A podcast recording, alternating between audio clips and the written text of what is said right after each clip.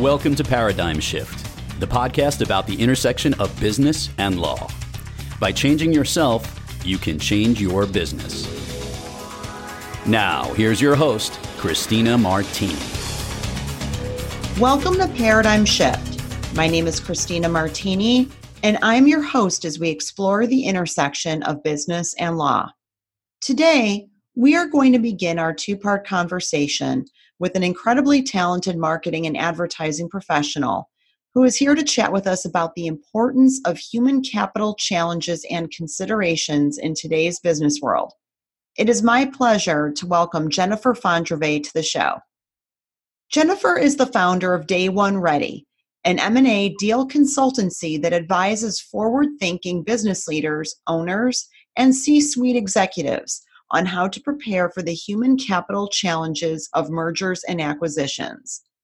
The survivor of three multi billion dollar acquisitions, Jennifer saw countless growth strategies fail due to a workforce that couldn't pivot and adapt because they were not able to adapt as quickly as leadership anticipated.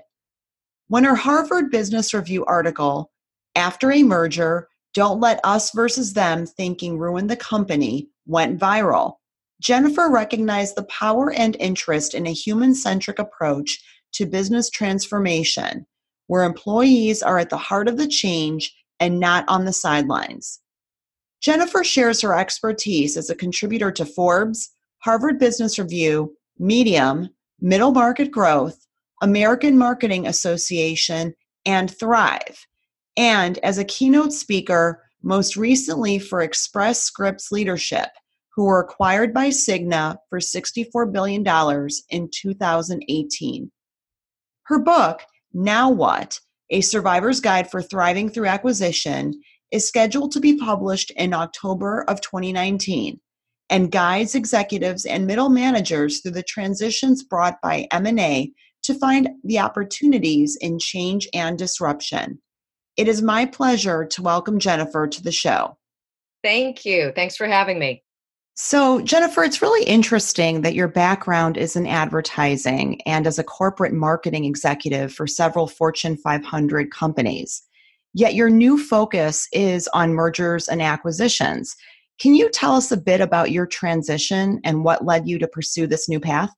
For sure. You know, what's interesting, Tina, is that in my first 15 years of advertising, I saw so many of my clients go through all manner of mergers and acquisitions, right? I worked with Nestle and Kraft and Coors and Cadbury and Unilever, and all of them faced M&A. But at the time, it was a, a, a normal part of business. Mm-hmm. What I witnessed was the result of all that disruption and change, right? Marketing campaigns that were suspended or halted, or product launches that people had worked months or years to bring to the market that were killed and I, am not trying to pass judgment, but I saw really good people lose faith in their abilities as they watched things that they had worked on get killed with little explanation or strategic sense. But I say that again without having any any really thought about where I would be in the future. It was more I just witnessed the impact of M and A. Mm-hmm. And then I transitioned into a marketing career after 15 years in advertising. And in the 10 years of my marketing career, I experienced three multi billion dollar acquisitions. And after the first one, I thought, dear God, there has just got to be a better way. and I should say, right? I was part of three multi billion, and the bigger the billions, the bigger the bloodbath. So I should be upfront. It's it's not always the case for everyone, but I just felt consistently there had got to be a better way. So I started to, at the beginning, just the thought had been I was just going to write a survivor's handbook. Mm-hmm. How to survive M&A. I thought if people had more visibility and transparency on what to expect, they'd have a better chance of succeeding. And how long ago were you thinking that you were going to write this sort of survivor's handbook? That was the fall of 2016. Okay and I didn't want it to just be my story or perspective. And I wanted to confirm my hunches, right? The challenges that I faced. Was it unique to me or was it global? And so I interviewed about 60 executives. And over the course of those interviews, it became clear to me that there were consistent themes and that I wasn't the exception. But what also became clear, and this is what I always think is kind of funny, as I was interviewing CEOs and CFOs and private equity deal makers, they would consistently say, This is a really good idea, right? Helping people who are in the middle of a merger and acquisition better understand how to how to seize the opportunities. You should you should do more than this. What are you doing besides the book? They would consistently ask. And I always say, Do you know how hard it is to write a book? Like I, all, all I was focused on was the book and I'm embarrassed to say that because as a marketing executive, I know, right? I, you know, one guy said, "What are you going to do? Go out, wear sandwich boards, and you know, promote your book? Like, how is this going to get into people's hands?" and so that leads me to where I am now. I launched my consultancy in January of 2018, and it's been it's been an amazing journey. I would have to say, once I went all in and and walked away from a very nice marketing career. I, I made a very decent buck as a marketing executive, but it really felt to me that it was my mission. And I'm very thankful to have had this opportunity and a great partner in my husband to be able to to pursue this because I see my message resonating. Well, and you know, it's interesting because you and I met a number of months ago and we were exchanging stories and what you said to me really resonates and and we're we're, we're very tight and aligned in many ways because um, you know in my career as a branding lawyer worked with many professionals such as you on various campaigns and also just having been doing this for a while watching sort of the evolution and life cycle of a number of clients that I've worked with over the years um, disappearing or becoming you know much more massive as a result of the various types of transactions that you're that you're talking about. And you know you mention in your bio and we've talked about this that you've been on all sides of the equation both you know the acquired as well as the acquirer. What is the difference that you've seen in those two experiences based on your professional experiences well, you know, it's interesting because there's more commonalities between the two experiences than people might think. There's an assumption that being on the acquired side is somehow easier. You've got the power or the control.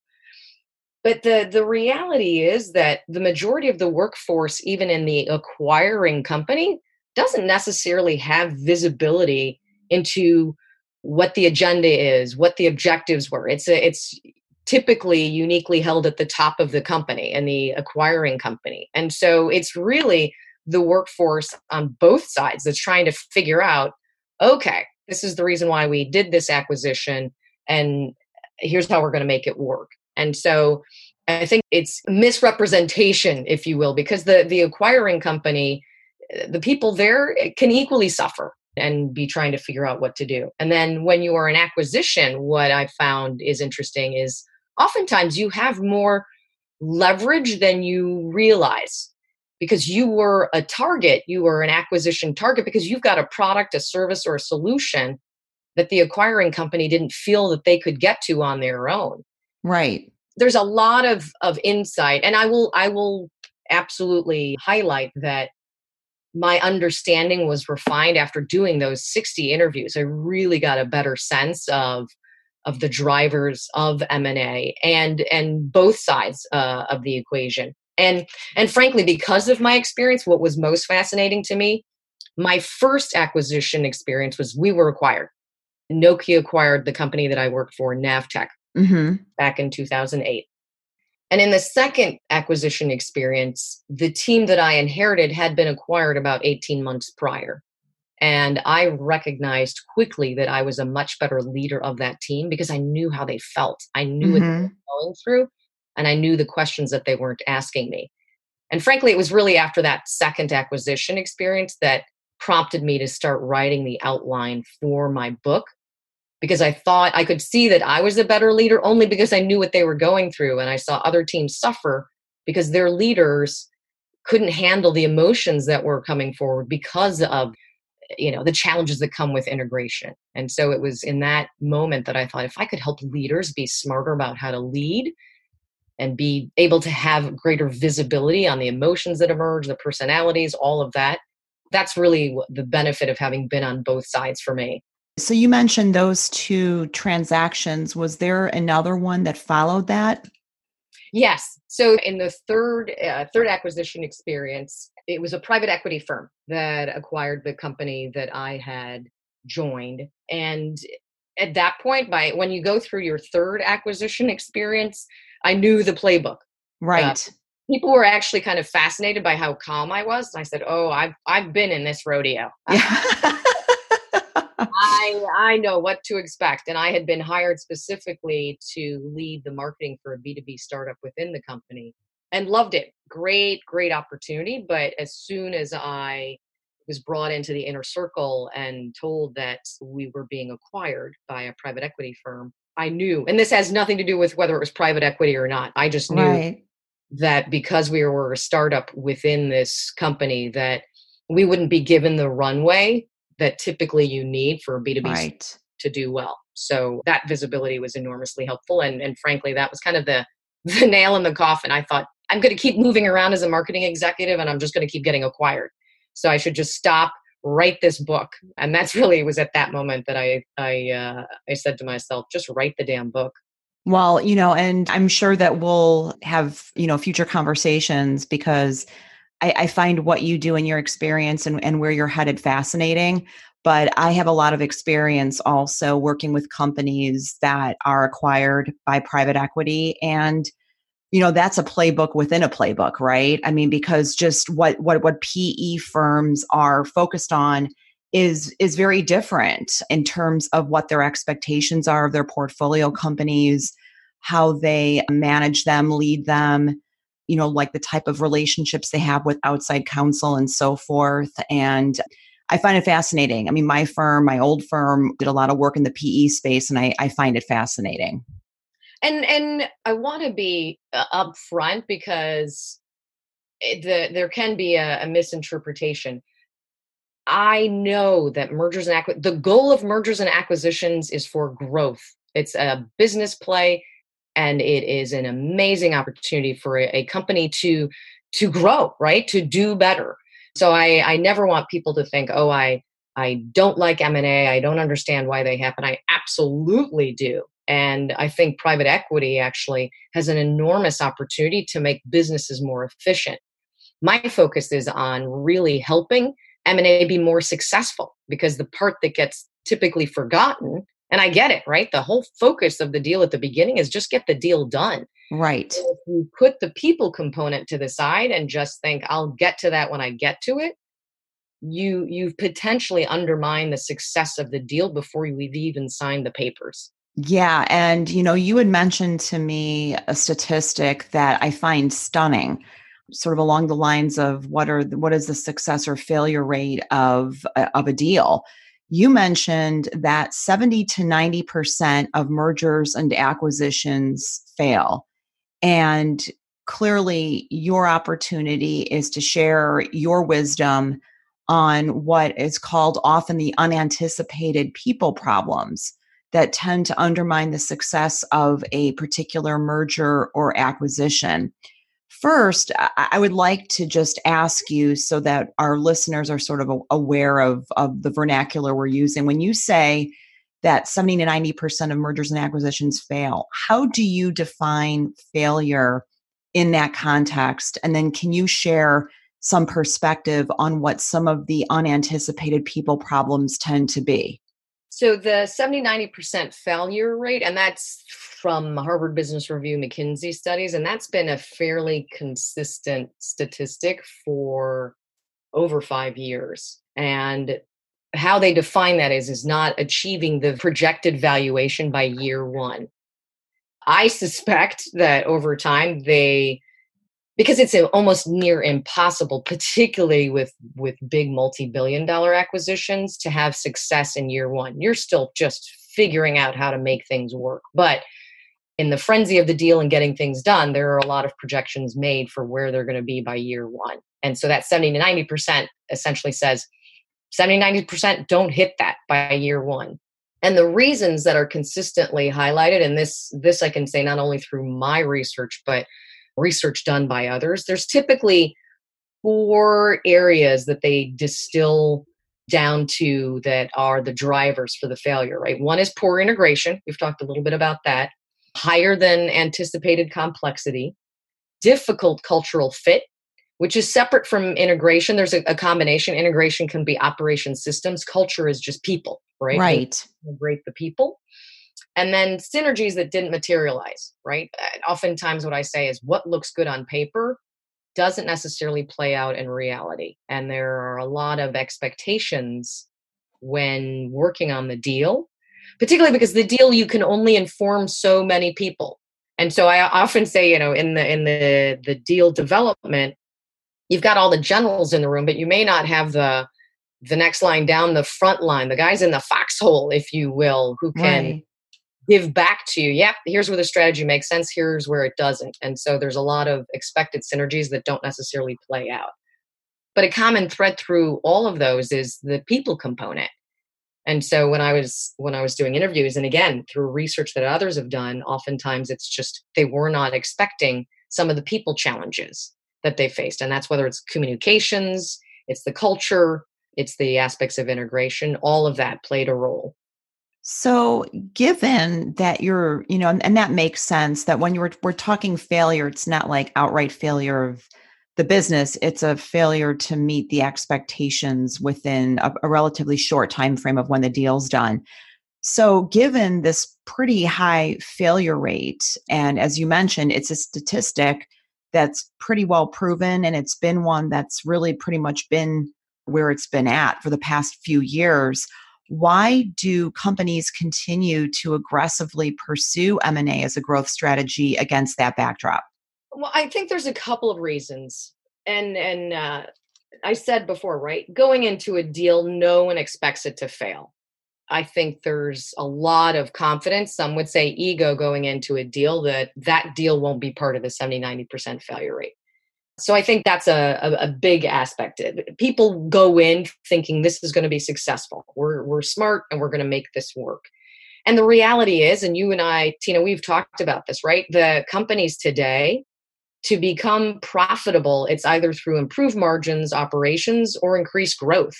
Right. And that growth is either going to come organically or it's going to come through an acquisition. And more companies are struggling to survive on their own and they don't have the resources, the capital for organic growth. So acquisition becomes a more viable play to, to survive, much less grow and so i see that m&a will continue because companies are struggling to survive on their own. And so frankly again that's that's what drives so much of what i do is to help m&a be more successful to recognize that these are the challenges that are faced to lower that 70 to 90% failure rate. And i should say it's the 70 90% failure rate really focuses on those big, big deals, right? There are right. a lot of, of private equity firms out there who are doing a fabulous job of creating portfolios and are really helping optimize bringing companies together to create a portfolio of companies that work well together so I, I would i wouldn't want the 70 90% failure rate for people to think wow isn't anyone doing well if, if people weren't doing well private equity wouldn't be in this business right but for me what i can focus on is the people part the people challenges and helping companies be smarter within that to to do my part to to increase the the success rate. So within that context of trying to help companies with the people part in your recent harvard business review article you wrote about something that I think we can all identify with, which is the us versus them dynamic that's created in an organization, particularly once there's some sort of an acquisition or, or disposition. Can you describe what that looks like, that us versus them dynamic, and what the consequences are? Sure. And it was it was fascinating for me when I was interviewing uh, executives for the book. Three themes uh, emerged. One, and let me qualify this us versus them dynamic. Everyone anticipates that there's going to be a bit of us versus them dynamic between the two companies, our company versus their company. You're kind of eyeballing each other. Maybe you knew each other before. Ideally, you did. Um, but oftentimes it, it, can be the case where you don't know the other company or the other company was a competitor, right? So right. there's always that bit of us versus them that way. But what I found in my research is there are two other ways that it manifests. One is executives versus frontline leaders. You could have a very cordial, uh, amazing company, but you become uh, acquired, and suddenly your frontline leaders are looking at the executives thinking, wait a minute I, I, see you doing well in this but now i've got twice as much work. So there there literally becomes an us versus them dynamic within the workforce. And then the third dynamic that i saw and it consistently came up in the interviews is the who stays versus who goes because and it's a big part of my book it's musical chairs It is mm-hmm. you may or may not end up with a seat when the music stops and so you have people who leave and people who stay, but both sides think the other person got off better. And that I found fascinating, right? The people who leave wish they still had a job there and can be resentful. But the people who stay now potentially have twice as much work and feel trapped.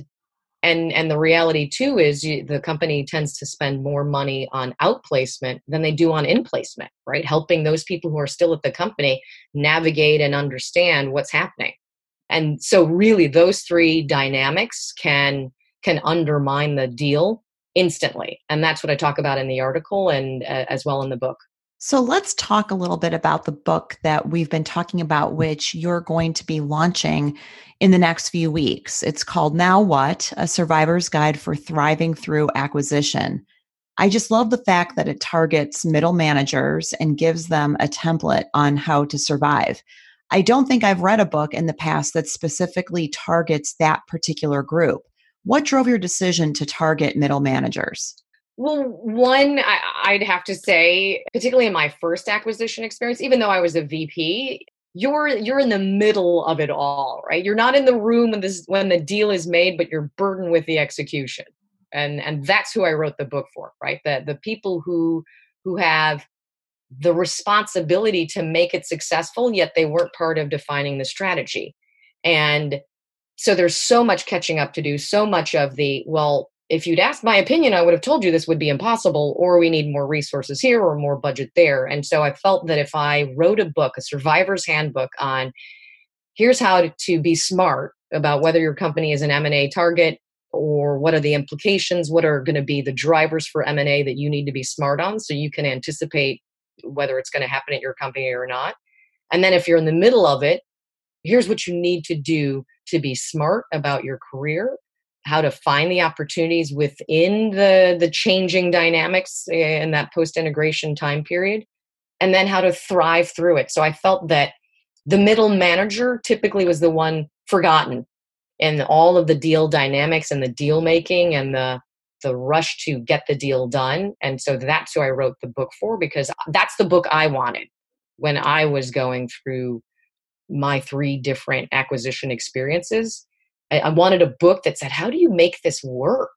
And I also felt too, and it's just the nature of M&A, there's so much confidentiality and, and legal requirements. So oftentimes your leaders can't answer questions. There, there's certain ones that they can, but certainly there are, are, a number that they can't. And so I thought if there was a book that gave visibility on here's what's happening, this is why it's happening, here's how you can get information and be smart about it, that that would be a great gift to middle managers. But what I've seen that's interesting, and I and this has come through a lot in the speaking engagements I've done, is executives equally find the book because I've obviously been talking a lot about the aspects of the book in, in advance of it coming out. Mm-hmm.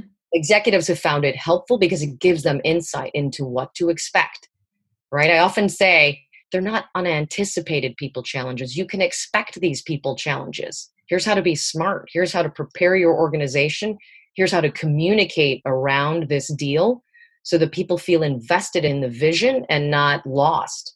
And so executives have equally benefited from the the message and the approach that I have that comes forward in the book because it gives them insight into what to expect.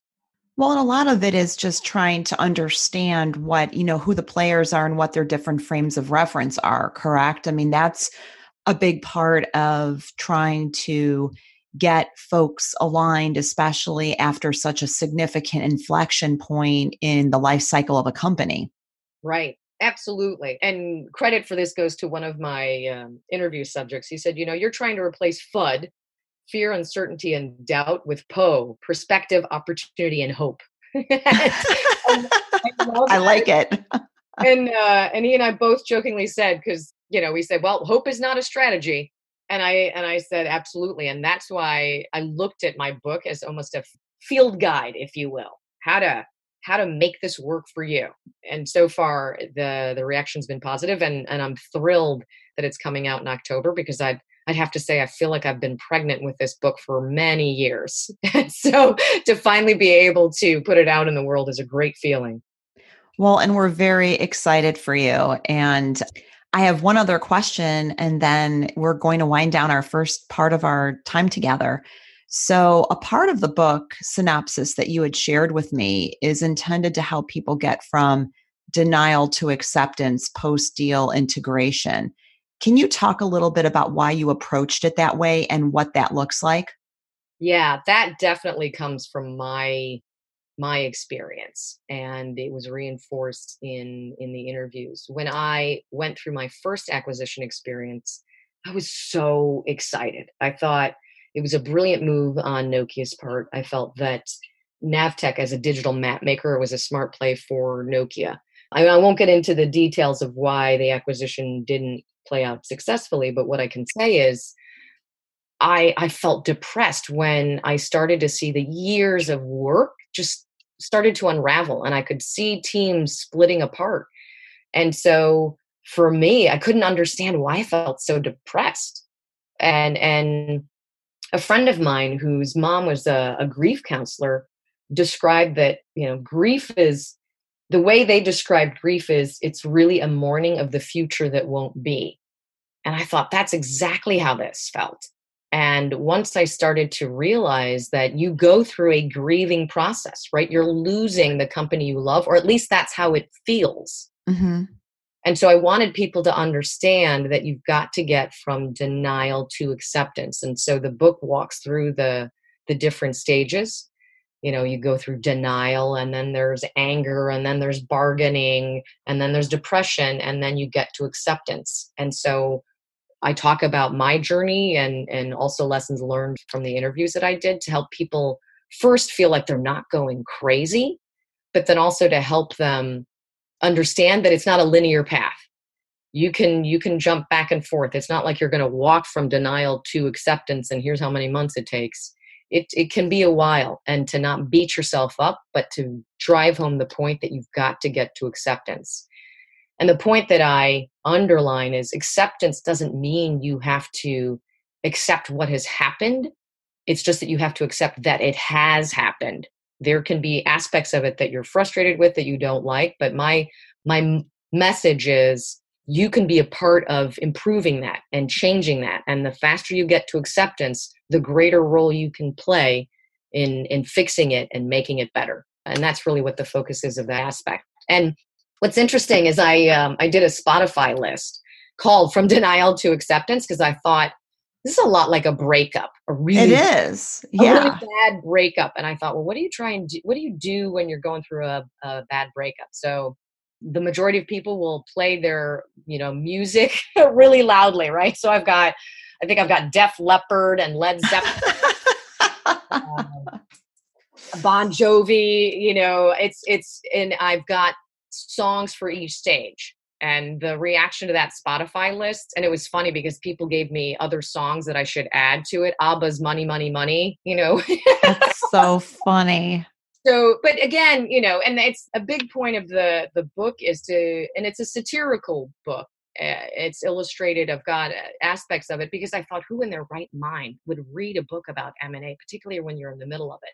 So I try and demystify some of the aspects and and and there's a lot of dark humor. So uh, for me bringing humanity to m&a having people understand here's what you're going through and why i, I thought that was probably the, the greatest guiding light that my book could have.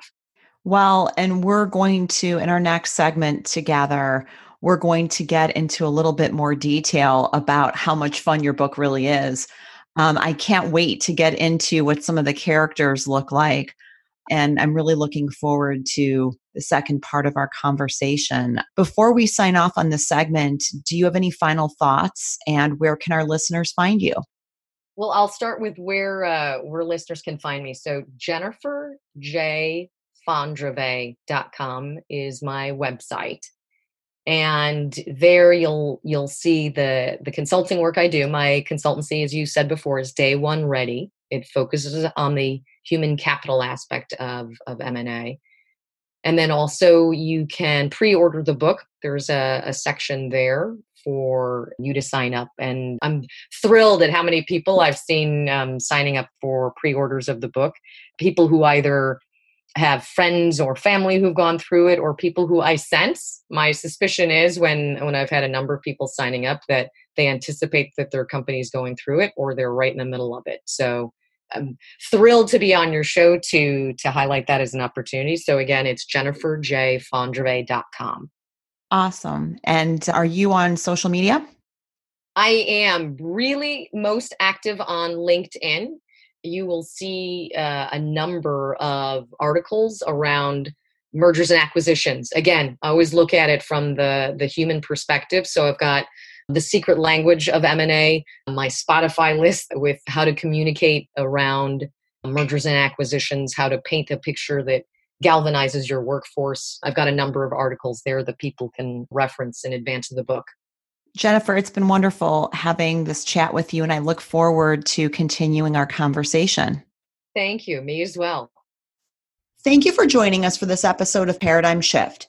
We hope that you've enjoyed part one of our conversation with Jennifer Fondrevay and that you will join us next week for part two of our conversation. I am your host, Christina Martini. Please look for our weekly episodes every Tuesday. Thanks for listening. If you enjoyed the show, please rate and recommend us on iTunes or wherever you get your podcasts. Please visit us at www.paradigmshiftshow.com. We would love to hear from you. Please look for new episodes of Paradigm Shift every Tuesday.